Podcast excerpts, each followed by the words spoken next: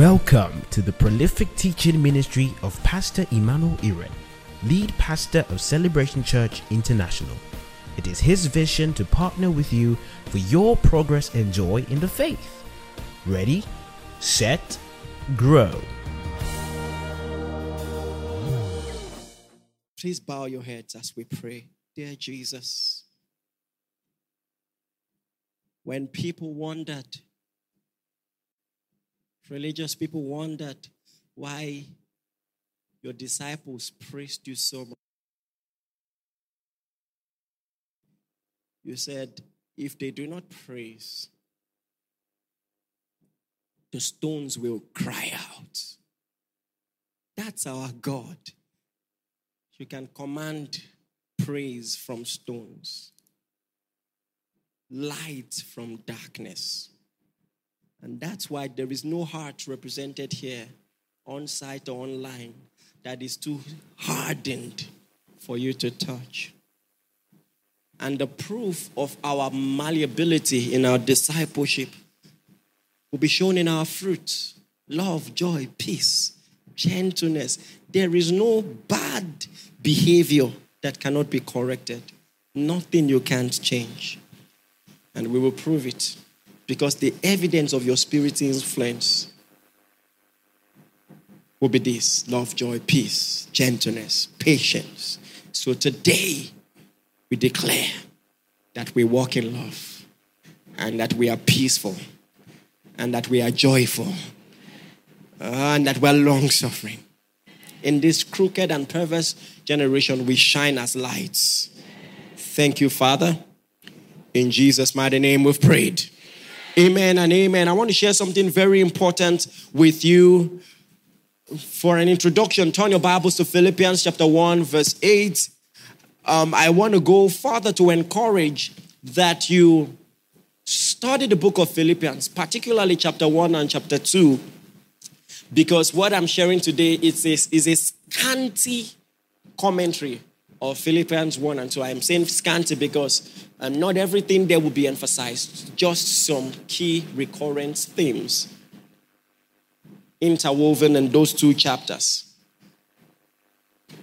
Philippians chapter 1, verse 8, first and foremost. I want you to read this loud as you can. One, two, go.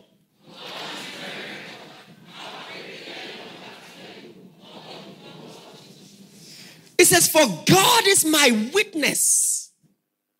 God is my witness how greatly I long for you with, uh, with the affection of Jesus Christ. How greatly I long for you with the affection of Jesus Christ. You see, there are parts of the Bible that make more sense to me now, more than ever before. And this is one of them. You know, when I read a text like this, I'm like, Paul, I get this. Being an apostle is an emotional job. And I know what it means to have a multi site church and to wish you were with them more often. God is my witness how greatly I long for you. I long for you all with the affection of Jesus Christ. There's this, there's a paranoia that comes with the job. How are they doing? How's their prayer life? Okay, okay. What about their study life? What about their consecration? What about their faith work? And as it pertains to the emphasis of this evening, most importantly, what about their love walk? And that's why, of all the things that Paul prayed, Paul made it a point of duty to pray for all the churches.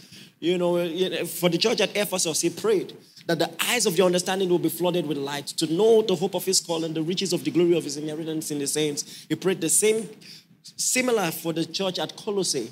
You know, but the emphasis for the church at Philippi, and I dare say for all churches, in verse 9 it says, And this I pray, that your love may abound still more and more in knowledge and in all discernment. Listen, I want you to read Philippians 1 9 loud as you can. Want to go.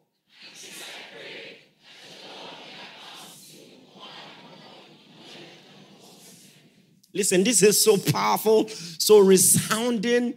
You see, of all the parameters for measuring discipleship and spiritual growth, Love is the most important. And let me tell you from a little, the little experience I have in pastoring and apostleship, love is the hardest to teach. Love is the hardest to teach. It doesn't take much to fill people with the Spirit.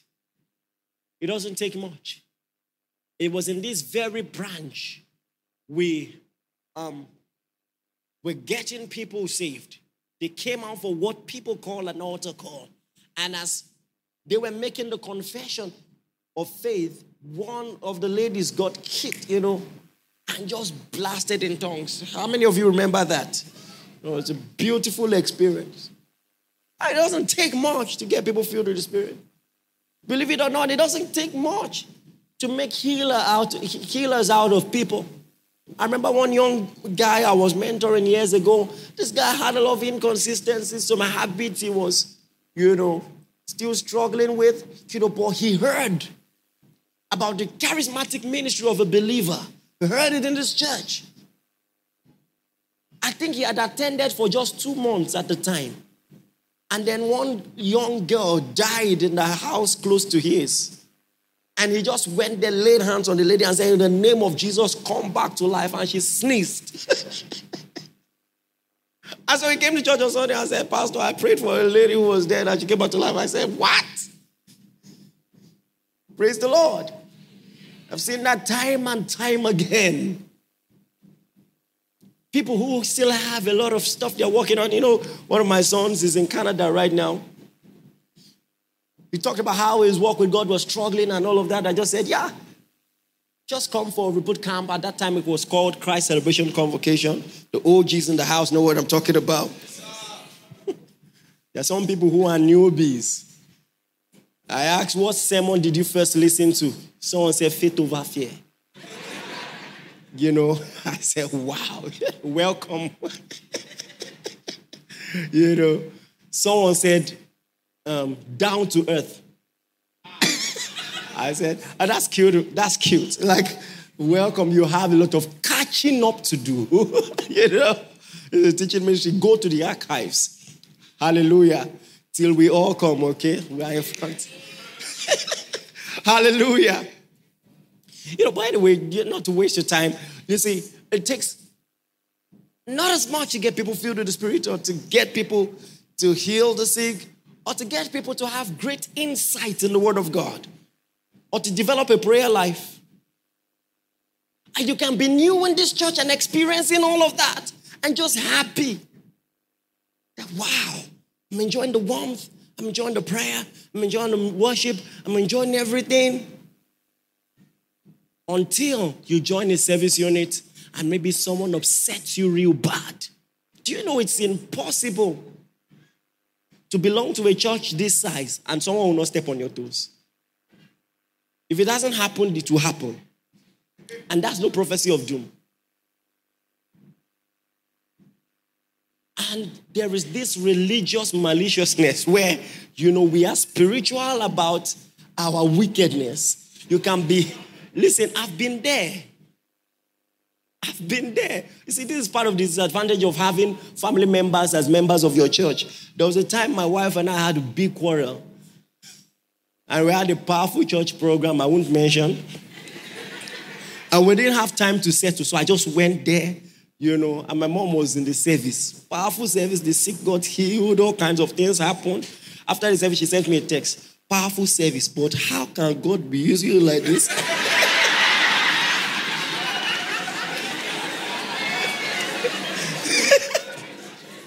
They said, and you and your wife are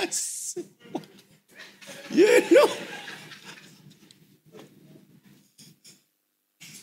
And then my first reaction was, man, the businessman. You know, but anyway. But then again, I was thinking that it's true. Like, let me tell you something. When the Bible defines hardness of heart, let me tell you what it simply is.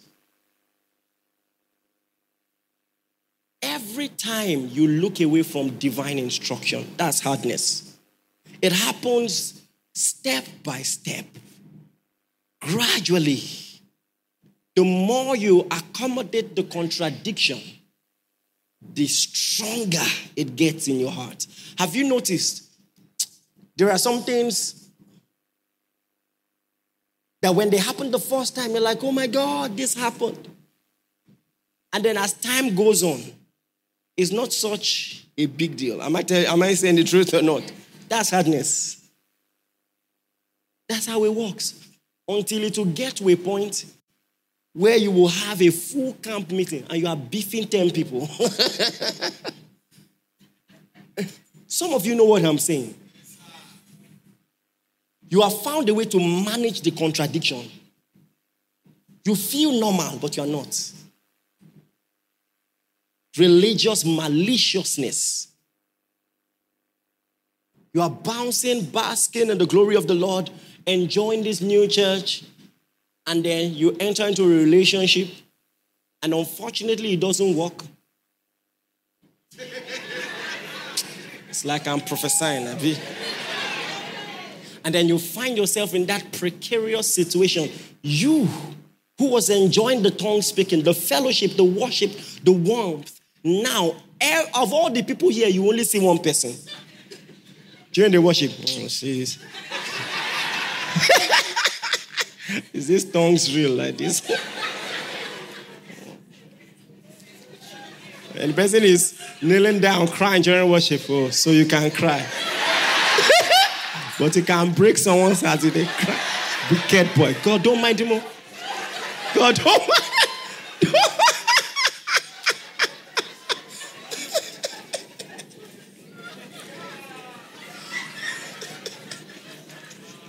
These are real issues. Am I, am I talking or not? Do you know how many people have walked away from the church of their dreams because of what we are talking about? You know, you have a ministry in this church. God called you, but you just couldn't manage that relationship complication. You just couldn't, you just couldn't stand it. Again, I say, love is the hardest to teach. Love. Not many men of God know it. Are you listening to me? Uh-huh. Go and read again who killed Jesus. Go and read, read well. Let's be honest. Why is, it, why is it that, you know, we pray every day, we study every day, we're doing all these things, you know, the first time this really dawned on me was a camp meeting I attended years ago, you know, just as an attendee. You know, the moment the camp meeting ended, because of the size, you know, of the congregation, everybody wanted to rush out at the same time and see people who had attended a camp meeting for five days insulting themselves in the car park. My friend, move. I will come down and beat you now. I, and I was watching. Do you know you can create segments in your mind that people even vocalize it? Eh, forget Jesus here. forget, forget Bible. I go beat you now.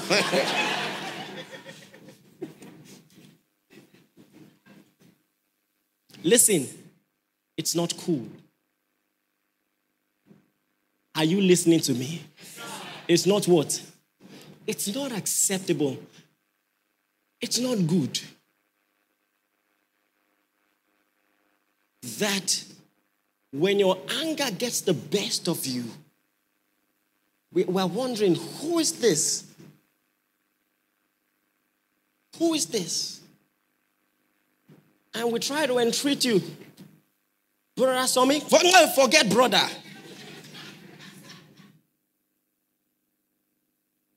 So no matter how great the worship experience is, it's until the next quarrel. Why is it that many tongue speaking people struggle in romantic relationships, struggle in marriages? Why must we quarrel every week? Do you know? Let me tell you something. On one hand, you can say everybody quarrels, and you're not exactly wrong. You, you get what I'm saying? But at the same time, You can say, This is an avenue for me to practice what I hear all the time, what I've been learning. There must be progress and joy in the faith in this also. That as time goes on, the way we settle quarrels are more civil. You see Christians do some things, you're wondering, what is wrong with you? What is wrong with you?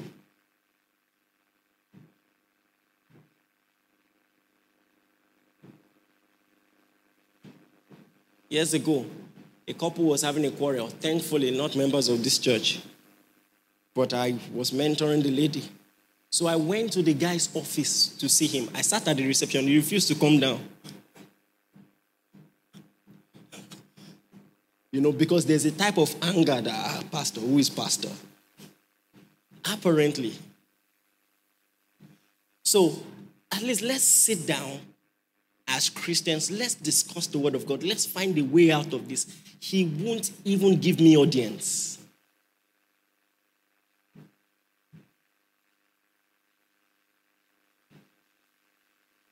This is something serious.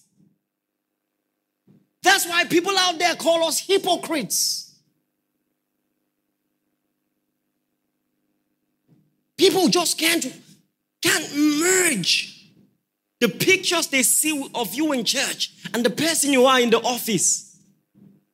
Sometimes you are so malicious, the thoughts that you think, the words that come out of your mouth, your schemes, how you plot against people, gang up against people, the envy, the strife, the jealousy. That out of the same mouth proceeds blessing and curses. How come?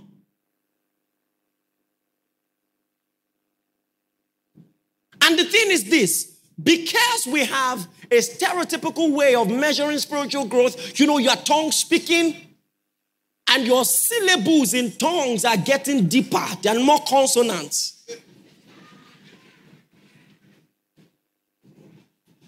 You think you're growing? You prayed for someone and the person got healed. You think you're growing. But I'm telling you, those ones are cheap. Make no mistake, when Jesus sent out his disciples, Judas inclusive, Judas performed miracles too. And I'm not making light of miracles, I'm just saying there are more serious parameters for judging maturity. Please, are you listening to me? This is very important. You need this.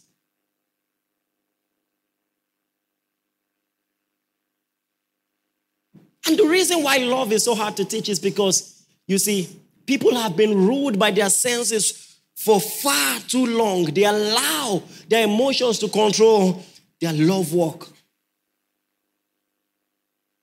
And so when it comes to love that requires action, even when the emotions don't align, they struggle. When you see the example in Christ, he's in the Garden of Gethsemane, he definitely doesn't feel like going to the cross. But he says, Nevertheless, not my will, but yours be done. Now that's love. Are you with me? There's no way to motivate yourself to the cross. There's no motivation for that. That's love. And that's our standard of love. That we should love each other as God for Christ, or uh, for, as Christ, God for Christ's sake forgave us. We should forgive. That's our standard. That means many times I will not feel like it. I must learn to move and allow my feelings catch up. Are you listening to this? This is so important.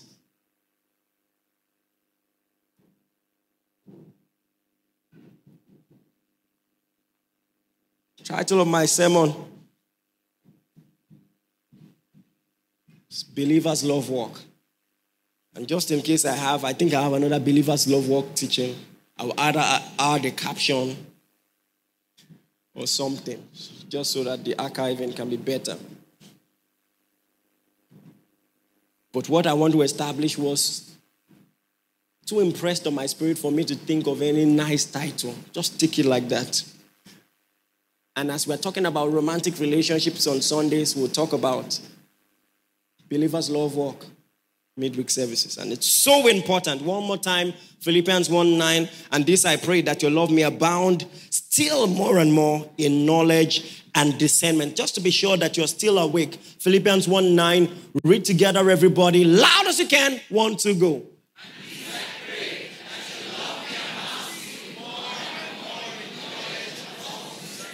Lift your hands and pray that over yourself. Say in the name of Jesus, I pray that my love will abound more and more in knowledge and in all discernments.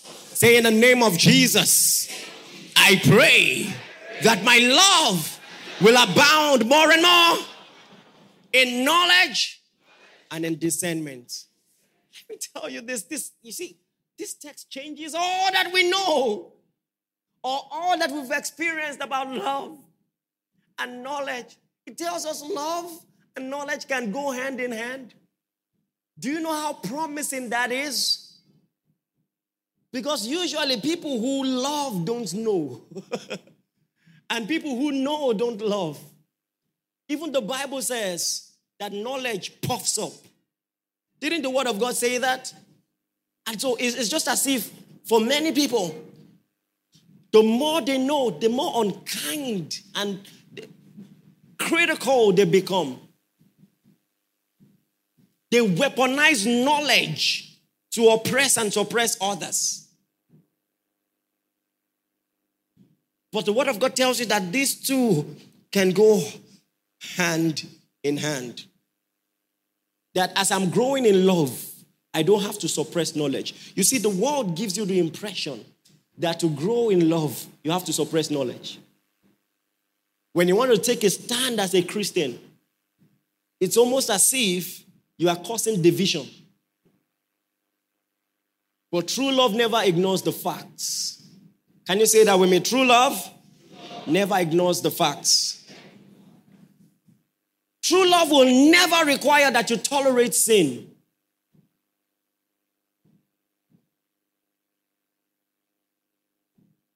For some reason, there's a satanic idea out there, you know,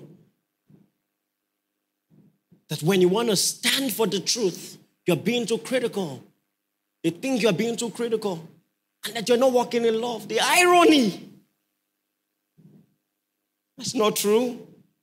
Love goes hand in hand with truth, such that the Bible talks about teaching the truth in love. They go hand in hand. And at the same time, as we increase in knowledge, knowledge doesn't make us cynical. It doesn't make us develop a critical spirit, always looking for an occasion. Have you seen people? They're looking for the slightest opportunity to prove to you that they know and you don't. The difference is motive. You can teach the truth in love, and you can teach the truth just because you know trying to show off. Hmm. Hallelujah. I think this is one big issue in the body of Christ. And by God's grace, I have more permission to address some things just by the privilege that God has given me and the role that I'm privileged to have in the body of Christ right now. And it's just, I just noticed that in the body of Christ, the people who know are not kind. Many of them. And the people who don't know act like better Christians.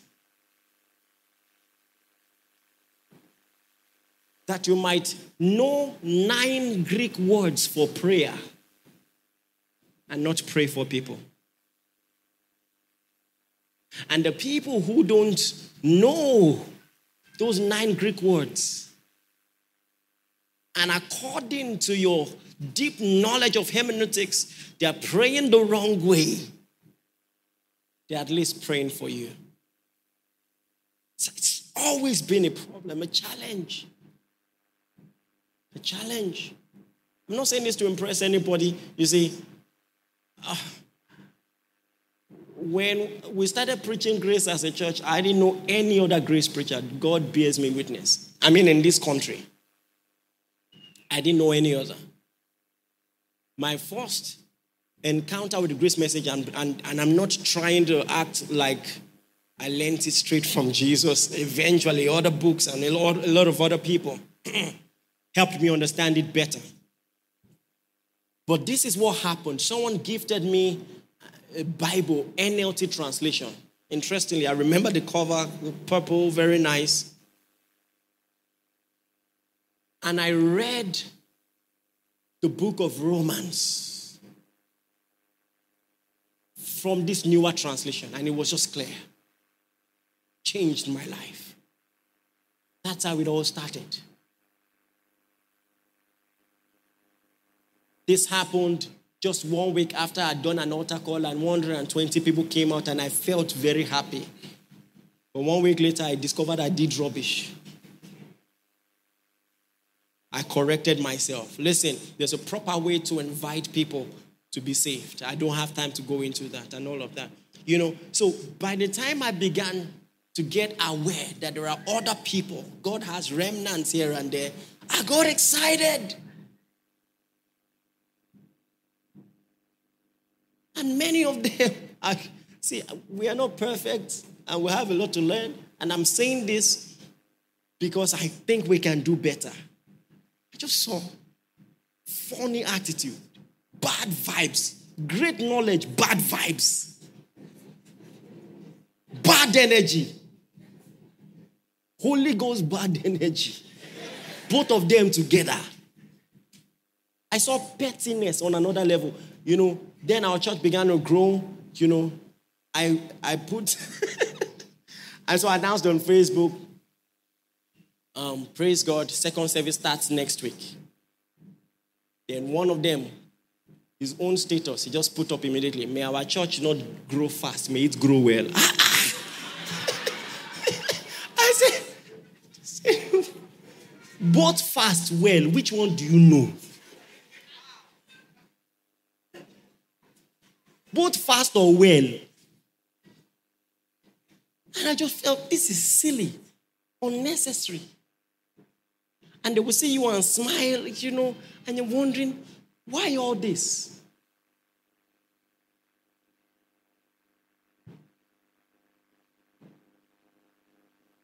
Praise the Lord. You can know so much, but then it's a problem because people know what you stand against more than what you stand for. Do you, do you get what I just said? Always looking for something, just nobody's getting anything right. That's not God. That's not God. You know, I, I had to DM someone who put up a video of a man of God who, by the way, has blessed the body of Christ in many ways, but, you know, I'm surprised I'm talking about all these things today. You know, and yeah, he was talking about flippant singing. There are a lot of songs that we sing in the church that are just vibes, no doctrine, have nothing to do with Christ, the message, or anything.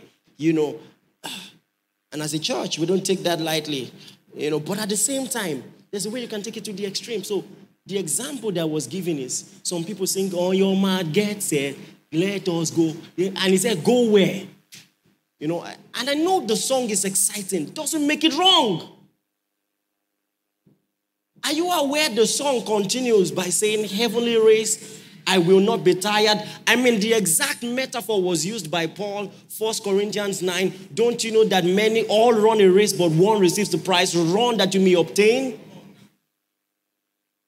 Talking about consecration and ministerial commitments. It's a very balanced and proper message.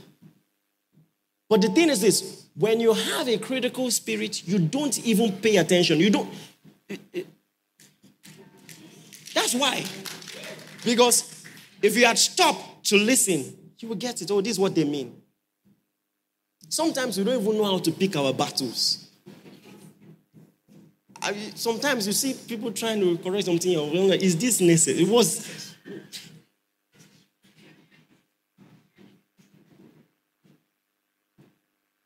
And so I sent him a message.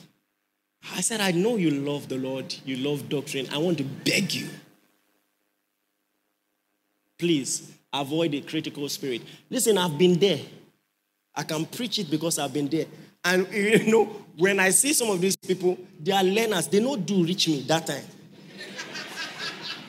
ah, because you have to understand, I was very young. I didn't know anyone else. I had a lot of knowledge.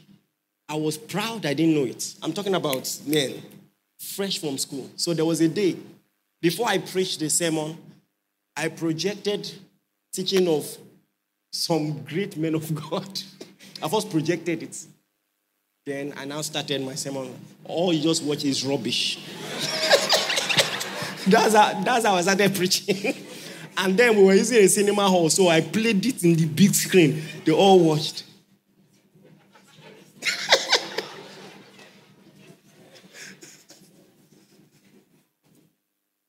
Kenneth Copeland, Benny Hinn, I all of them, one after the other.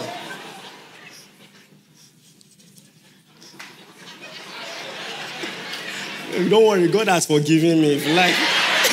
so I say, ah.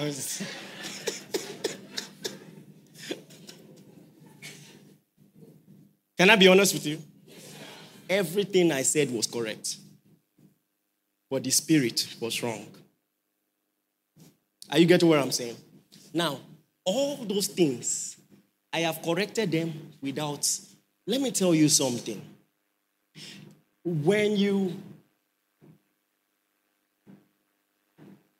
Let me tell you where I learned this. I was in a ministers' conference in Dubai, and there were many top ministers. So I got up to ask a question. I said, as a young minister, I'm very annoyed at the priorities of some fathers in the faith. And they've put us in a precarious situation. There were so many things left undone. Look at this. Look at this. They didn't do this. We're just building cathedrals. You know, and then one of them, very wise, I'll tell you who, Pastor Godman Akinlabi, he got up and he said, You have to understand their priorities then was different. They had more urgent matters. You are seeing a more civil, a more mature body of Christ at that time, Babalawos were the in thing. Now you say in church, all they do is miracle, miracle. The emphasis was needed then. Now, because the church is established, we can now start learning Greek. You don't understand. You don't understand. you don't understand. you don't understand. That time, the emphasis, see, one woman of God very close to our family, Pastor May, she said something. You need to understand what balance is. When we picture balance, many of us picture a car standing on four tires. But balance sometimes is you driving a speedboat. When you're driving a speedboat, the wave sometimes will push it to the left. And for you to achieve balance, you drive to the right. So you over seemingly overemphasize something, but in overemphasizing it, you're enforcing balance. So I now understood that. Ah, ah,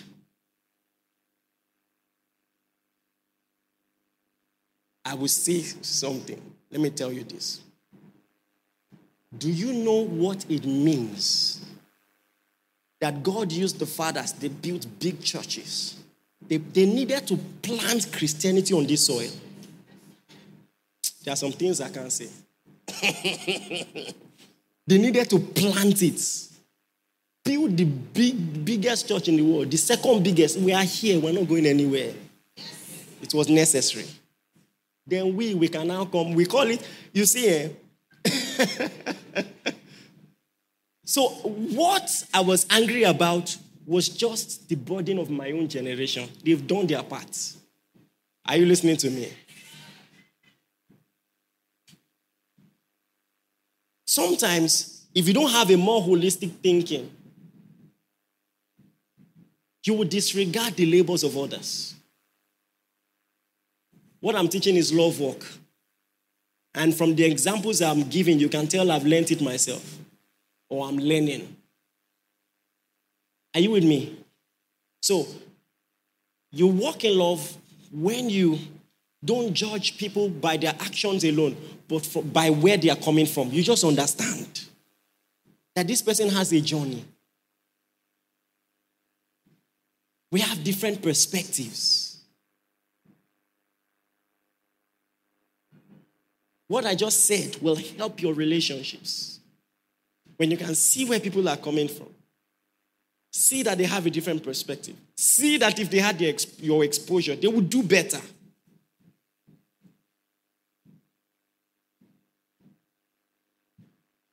Hallelujah.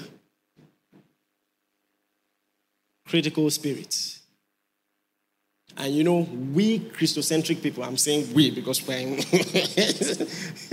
because it's a nicer way to put it. So I'm not pointing fingers. We just like to, you know, when we find the truth, we suppress all things else. We're not ready to consider. So there was a time this particular revelation was trending the revelation of the fatherhood of God. And they said, all the other names in the Old Testament, and they have a point, It's culminated in Father. True. Then I said, don't call God anything else. Ah, ah. And so the minister of the gospel was doing um, a praise challenge every night for many days. And then the name was trending, Olowo Bobo. And then some people, and I feel it's badly beef, but I'm just saying that Thousands of people are worshiping and praying every night. And then your own bone of contention is only why this in Lord. The, the Greek, if you study from the Greek, you are there's something wrong with you.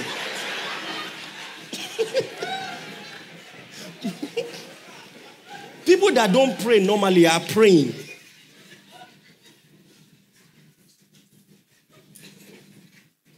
Have you led any successful prayer movement before?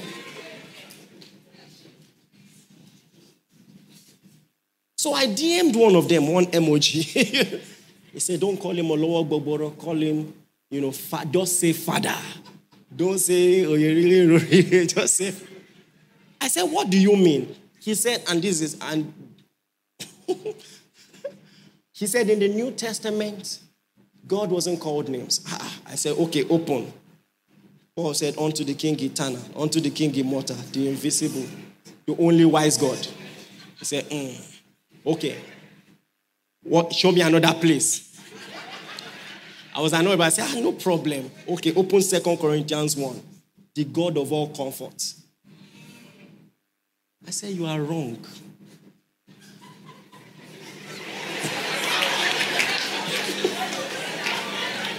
you know what broke my heart? You know what broke my heart? He never went back to correct it.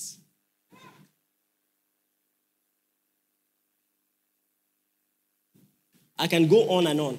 And to the example, hmm, let me look at time. Ah, this introduction. if I have to come next week, I'll come. If I have to. they cannot joke with you. What's that? Hello. Someone cannot play with you. All right. So now, you know, there's another one. Listen, there are many preachers I respect that have said this, and they're not exactly wrong. Have you heard people say in the Bible, in the New Testament, the emphasis is not on your love for God, but on God's love for you. Have you heard stuff like that? In fact, some go so far as to say the Bible does not really emphatically ask you to love God, it we would ask you instead to receive the love of God. And yeah, it, it depends on the context. If you're coming from a salvation, salvific standpoint, then that's right. God commended his love towards us in that while we were yet sinners, Christ died for us. I know that. We love him because he first loved. I know that. But you see, eh, and that's why you need to study closer. That message is so powerful in that it will liberate you when you hear the gospel's message, especially when you're coming from the mentality that you have to prove your love for God to make heaven. So, just the revelation that whilst you were yet sinners, Christ died. I mean, if he loved me at my worst, how can I impress him now? He has paid the ultimate price at my worst. So, it's a powerful revelation. Never forget this.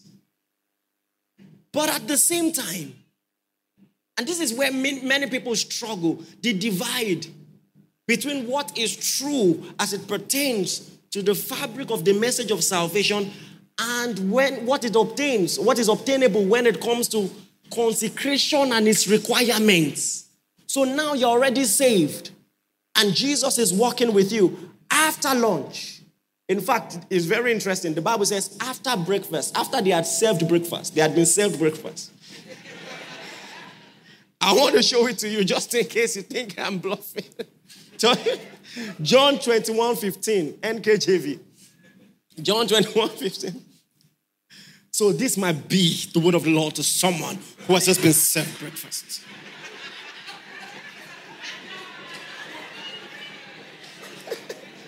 So when they had what?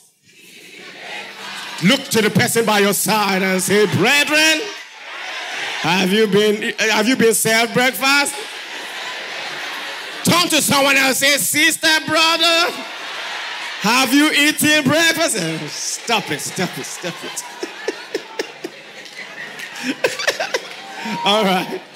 The Bible says, Jesus said unto Simon Peter, Simon, son of Jonah, do you love me more than this? And Simon said, It's not about how I can love you, it's how about how you love me. Is that what he said? He said, You know that I love you. And to that he replied, Feed my sheep. And he asked him again, Simon, Simon, son of Jonah, do you love me? Said, You know, I love you. Because it's the same yesterday, today, forever. I believe he still he will still ask people today. Do you love me? Yeah, yeah, yeah. I know that you have the revelation of my love for you. Oh, the overwhelming, never ending love of Christ. You've received that. You stand by faith in what you've done, complete in what I've done, you know, and all that. Wonderful. But what responsibility has that bestowed on you? The reason why this is important is this.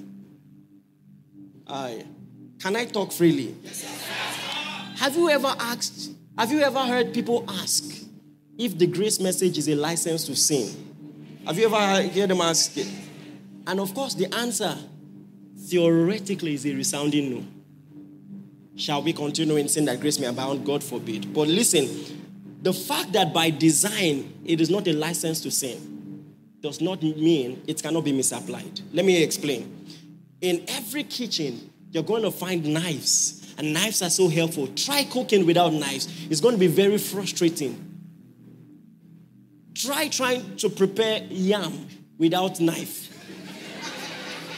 It's going to be very frustrating, annoying. Some of you are laughing already. But you see, are there cases or not of domestic abuse with knife being weaponized? So, does that mean that knife is a license to kill? But can it be used to kill? Listen. So, unconsciously, as liberating as the grace message is, you will just realize if you're not careful, some things that you were doing by discipline before, you're no longer doing. I know it was fear that was your motivation before, but at least you were disciplined. When you go through the day without reading your Bible, it's as if ah, if the trumpet should blow now, I'm not sure. But you were reading your Bible more. You were probably praying more. But now I stand by faith in what you've done. Complete in. So, do you know how dangerous it is? Listen, when God can, can talk to you and say, Do you love me? If you love me, do this. feed my sheep. Some of you, you are so fixated in your so-called new creation reality that if you hear such a voice, you say, "That's not that's not Christ." You know, I'm, uh, it's not about my love for him. you know, and now when you come to a point where your devotional fervor can no longer be tested, even Paul said, Test yourself. Are you in the faith? Test yourself, except you are reprobate. You can be backsliding and not know. Backsliding. Backsliding. Said, 1 Corinthians 16 22, if anyone love not the Lord, let him be anathema maranatha. Listen, he didn't say, if anyone has not received the salvific truth of God's love. He said, if anyone love not the Lord, it's inevitable. How can you know the love of Christ and not love him in return? How can you? It will show in your actions. You love me? Ah, you know I love you. He didn't say that's nice. I could tell from the way you responded during worship. He said, feed my sheep feed my lamb, do something. Praise the name of Jesus. It bestows on you a responsibility. It bestows on you a what? Come on, it bestows on you a what? And so, ah, for time's sake, let's run quickly. Philippians chapter 2. So in Philippians chapter 2, he says, from verse 1, he says, Therefore, if there is any consolation in Christ, any encouragement, any koinonia from your faith in Christ, any comfort of love, any fellowship of the Spirit, any affection and mercy, fulfill my joy by being like minded, having the same love. I can see the passion in his writing. I mean, if you're saved, fulfill my joy. I, I want to be able to rejoice at the prosperity of your soul by this, your love. And not just love, but same love. And there are two ways to interpret that. First and foremost, you see, many times one thing I deal with in church is this. Some people have so many challenges in their service units. And they say this thinking they're trying to, you know, patronize me or flatter me. And they say, Pastor, the only reason I stayed is because of you. Well, thank you, but that's not enough. God wants the same love, not just for pastor, but for that troublesome person in your unit. That troublesome person in church. Because guess what? I got here because the people who were in the church where I grew up were patient enough to accommodate my process. Did you hear what I said? And so, don't claim to love me if you cannot accommodate the process of someone else. You think I don't know they have, they have things to work on? You think I don't know? Look at Jesus. Look at how patient he was. Some people were just, see, when you can have a disciple like Peter, we bear forward forward. Look at him and say, You will deny me. you say, Ah, I swear. You know, it's just cute. You know, you know he's excited. He doesn't want to, but he will. And then he will grow. It's part of it. Are you getting what I'm saying? I'm speaking with years of experience. That's what I'm telling you. There are some young, excited people. I'm just like, mm. Praise the name of the Lord. Because no matter what you hear in church, it takes proper training sometimes to resist the urge to type online or to talk to someone when no one is listening or to do some things. It takes, I said, is the toughest thing to teach.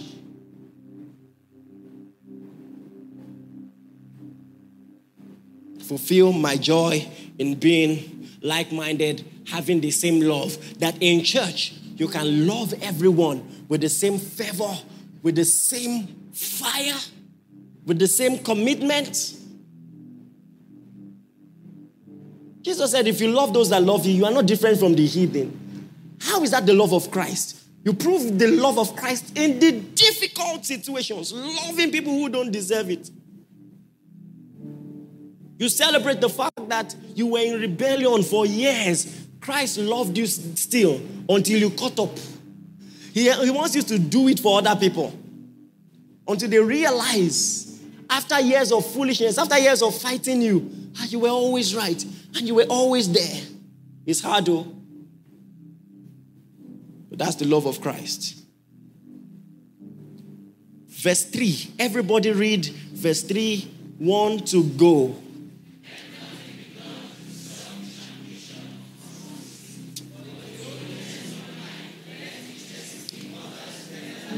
Listen, it's very profound that this was said to a church. This is church matter. Be done with selfish ambition or conceit. A lot of people do God stuff with selfish ambition. You know what I realized? I realized that even to do good to some people in church, you might step on some toes. Is, it's almost as if you know, when the Bible says, let everyone esteem others better than themselves, it's, it's, it's, it's so profound. Because sometimes we act like the world. If I want to be led to give someone a car now, except I'm ready to give everybody, some people will be annoyed. We can't buy a car for everybody. The law says buy for this one. Then someone is like, ah, so me too.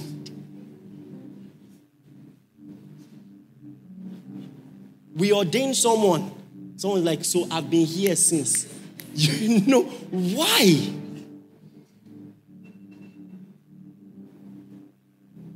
Let nothing be done through selfish ambition. Let me tell you something.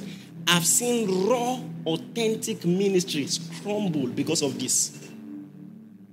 Raw, authentic ministries. We must learn this. Say loud, amen. Lift your hand, say in the name of Jesus. I refuse to do anything through selfish ambition or conceit. Say in the name of Jesus, I will be happy for others. Hallelujah. I'm going to wrap up quickly. It says, Let each of you look out not only for his own interests, but also for the interests of others. Let this mind be in you, which was also in Christ who being in the form of God did not consider it robbery to be equal with God, but made himself of no reputation. Meaning sometimes, listen, he's talking about stripping yourself of your own privileges, your own advantage. If he chose not to save mankind, he's well within his right. Did he not warn you? Don't eat of the tree you ate. Uh-huh. We move.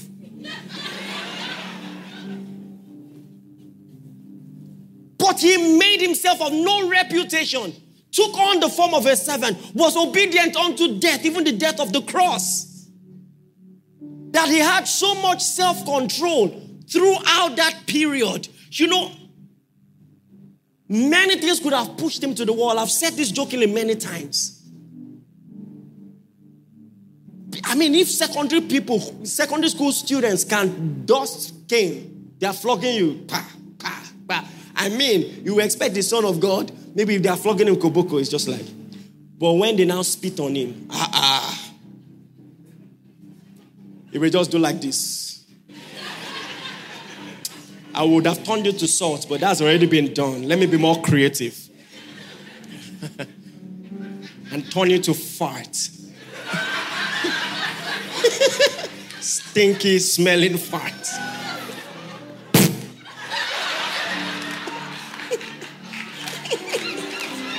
I'm sorry. no, when you realize he really can, you know, no.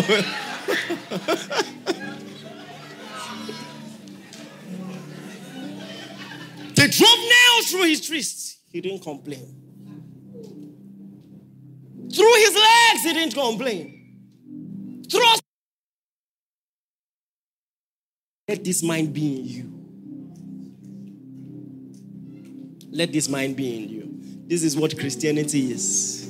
When it's tough, That you, you, you must forgive. You don't have a choice. you must forgive. You've entered one chance. You can't accept the undeserved love of Christ and refuse to give undeserved love. That's the deal. That's the deal. You can't receive the undeserved love of Christ and refuse to give undeserved love. Listen, our marriages will be better when we are ready not to change our behavior because of the silliness, temporal silliness of our spouse. You see, this man of God here, I have my moments. So sometimes I look back, some things I said, some things I did, I'm just like, ah, ah.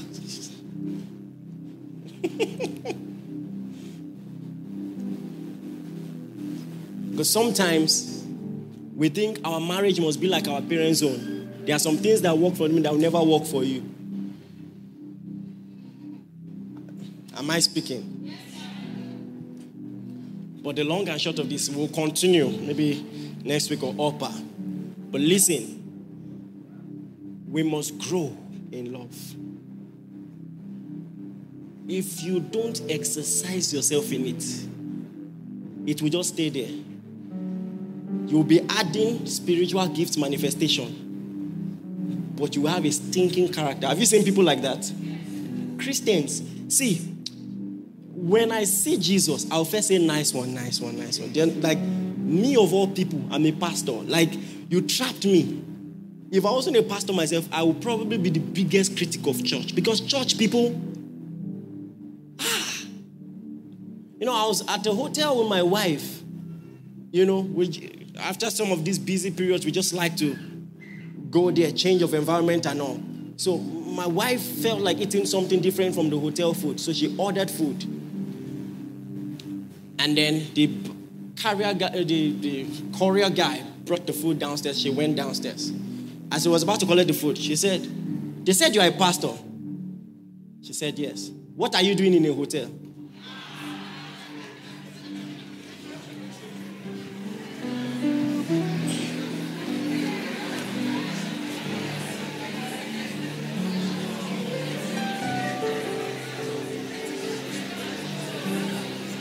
You people will just be praying for me that I won't fall your hand one day. I won't nod someone one day. But I will not fall your hand in Jesus' name.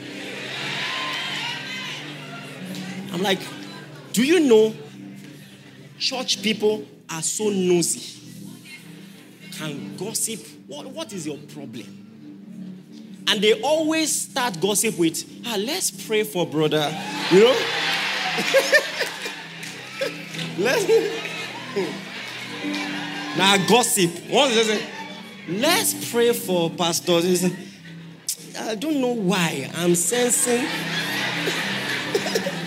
I'm a boy. I'm a boy. I'm a boy. I'm a boy. I'm a boy. Let's pray, God. you are sensing what? sensing me ganja. I go, I they, I they preach. I like,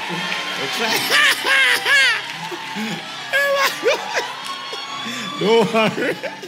I need not tongues, oh. so. Hallelujah. Stand to your feet, everybody. Hallelujah. Thank you, Jesus.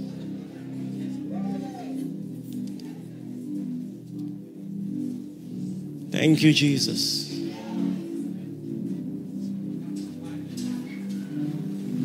Thank you, Lord.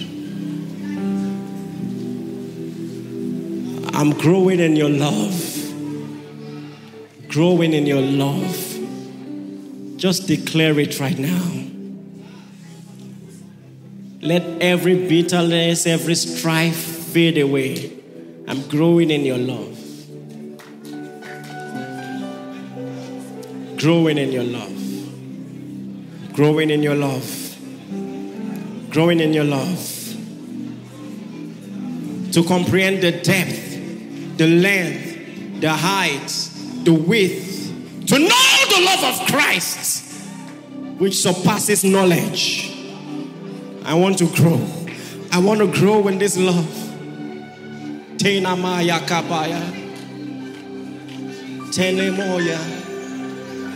Lekamande rebahaya.